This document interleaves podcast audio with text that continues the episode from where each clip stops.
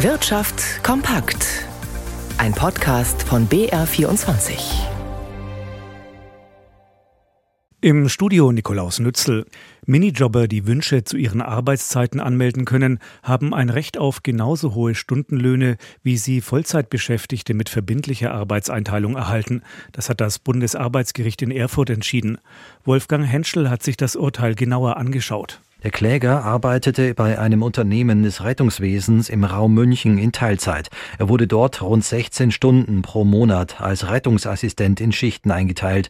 Dafür erhielt er 12 Euro pro Stunde. Seine festangestellten und hauptamtlich beschäftigten Kollegen erhielten dagegen 17 Euro. Dagegen klagte der Minijobber und verlangte den gleichen Stundenlohn.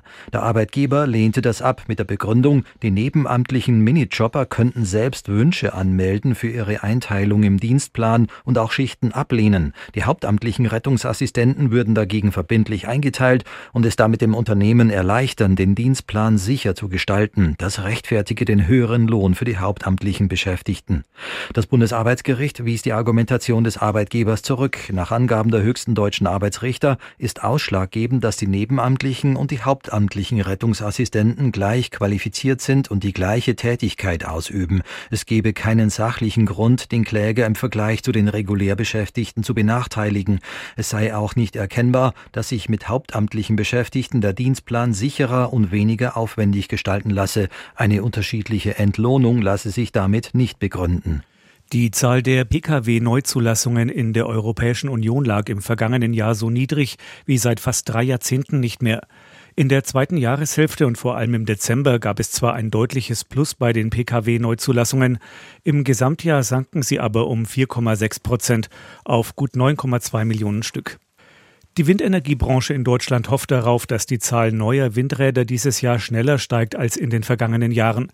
2023 könne ein Jahr des Aufbruchs werden, erklärte der Bundesverband der Windenergie bei einer Bilanz fürs vergangene Jahr.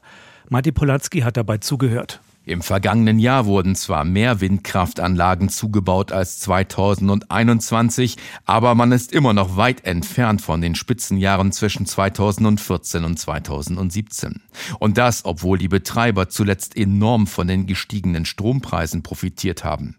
Die Branche verweist auf immer noch zu lange Genehmigungsverfahren, fehlende Flächen, gestiegene Baukosten und auch Probleme in den Lieferketten und bei Fachkräften. Für das laufende Jahr rechnet die Windkraftbranche nicht damit, die Ausbauziele der Bundesregierung erreichen zu können.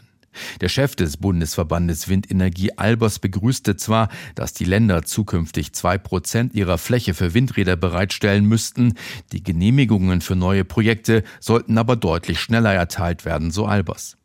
Den stärksten Zubau verzeichneten im vergangenen Jahr Schleswig-Holstein, Niedersachsen, Brandenburg und Nordrhein-Westfalen.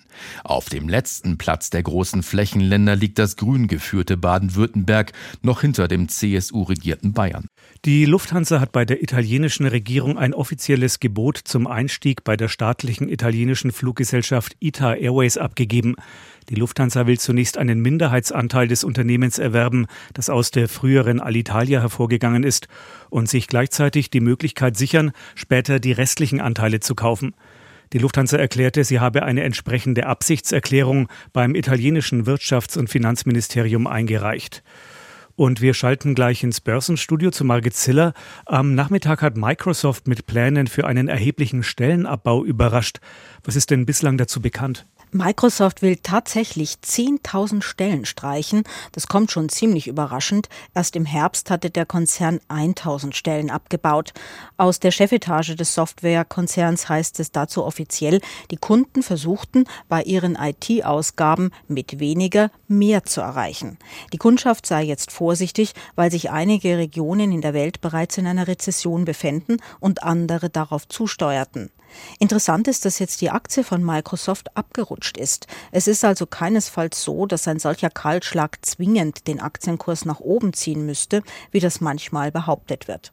Denn die Kosten für Abfindungen und ähnliches summieren sich im zweiten Quartal voraussichtlich auf 1,2 Milliarden Dollar und drücken den Nettogewinn je Aktie. Auch andere große Tech-Konzerne wie Amazon oder Alphabet haben beim Personal den Rotstift angesetzt. Nach einer Wachstumswelle drohen nun eher magere Jahre. Der Dow Jones zeigt sich kaum verändert. Der DAX steigt um 0,3 Prozent auf 15.227. Der Euro bei einem Dollar 0,844.